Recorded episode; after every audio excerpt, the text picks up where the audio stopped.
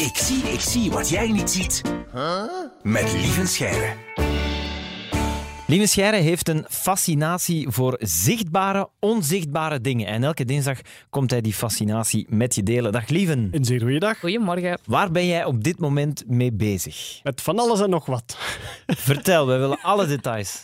Oké, heb je een uur of drie? Ja, Ehm, ik ben een beetje insecten aan het eh, kweken bij mij thuis. Ja. Eh, wandelende takken had ik al. Dat wist ik, ja. Een, een springspin, wat dat heel tof is voor je fruitvliegenval. hè. Dus ik heb nu een fruitvliegenval met een springspin daarin die die vliegen direct opeet. Heel tof. en mijn mierennest is langzaamaan groot genoeg om te ver- verpotten eigenlijk. Hè. Zeker dat. Maar bijna. Ja. Je kunt u voorstellen hoe blij mijn vrouw is. Al het ongedierte dat ik in huis haal. Ah, Lievenscheire, de ideale schoonzoon. Wordt hij ook wel eens genoemd.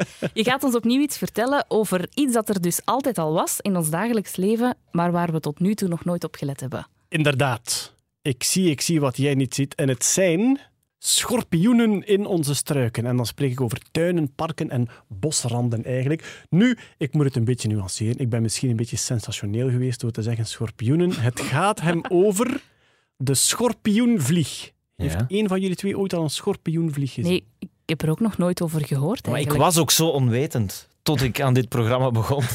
Met jou erbij, Lieven. Dus misschien al wel, maar nee, ik zou het niet weten. Schorpioenvliegen zijn, vind ik, knotsgekke beest. Die zien er compleet geschift uit. Die hebben een soort hele lange bek. Die, hij lijkt, vind ik, die bek op ehm, de, de schedel van een buffel die zo in western saloons aan de, aan de muur ziet hangen. En die hebben van achter op hun lijf een soort gekrulde schorpioenstaart. Ja. En twee grote vleugels. Nu, dat diertje is anderhalve centimeter, twee centimeter lang. En dat zit overal rond ons. En je hebt daar hoogstwaarschijnlijk tijdens je leven al een paar keer vlakbij gestaan. Maar pas als je erop let, zie je dat compleet maffe dier. Eh, Kunnen jullie nu afbeeldingen opzoeken Ja. op Ja. je Dat computer? even Moet je doen, nu hè? eens zoeken naar de schorpioenvlieg. Ja. Vooral het mannetje, omdat die die gekrulde staart heeft. Deze, hè? Ja. Ja, inderdaad. Maar dat is echt zo'n soort van... Het ziet er exotisch uit, met geel-zwarte accenten en een rood staartje. Ja. Maar dat staartje is inderdaad het is een, een, een grote vlieg, zou je kunnen zeggen, maar dat staartje is echt een schorpioen. Een schorpioenstekel. Alleen, Ja. ze zijn compleet ongevaarlijk, want die staart is geen gifstekel zoals bij de schorpioen. Die staart is zijn piemel. Oh, Ja, Ah, opvallende, ja, ja ook, opvallend ook, geslachtsorgaan. ook een beetje patserig om daar zo mee op je rug te lopen natuurlijk. Hè. Het ziet er ook ongezond uit, omdat het zo rood en gezwollen is. ja, goed. Oh my god, maar het is echt het is ochtend, hè, jongens. Sorry, sorry. Sorry, sorry. Maar het is toch zo? Ja, dat is het gekke aan, aan, aan insecten. Ehm, het, eh, ja, de manier waarop die paren bij de mannetjes, eigenlijk heet het de aideagus, Ja. het mannelijk geslachtsorgaan bij de insecten. Dat heeft heel vaak een heel bizarre vorm, omdat insecten werken met een soort sleutelslotsysteem. De Ja? mannetjes, de mannetjes passen enkel op de vrouwtjes van dezelfde soort. Oké. En dus bij die schorpioenvlieg is dat geëvolueerd tot zo'n hele gekke staart die omhoog zit. Maar voor mij is dat een van de voorbeelden van die beesten zitten overal rond ons. Maar de eerste keer dat je die ziet, denk je, hoe heb ik hier heel mijn leven naast gekeken?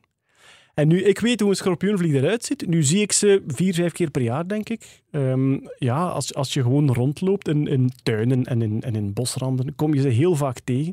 En nu herken ik ze aan de vleugels.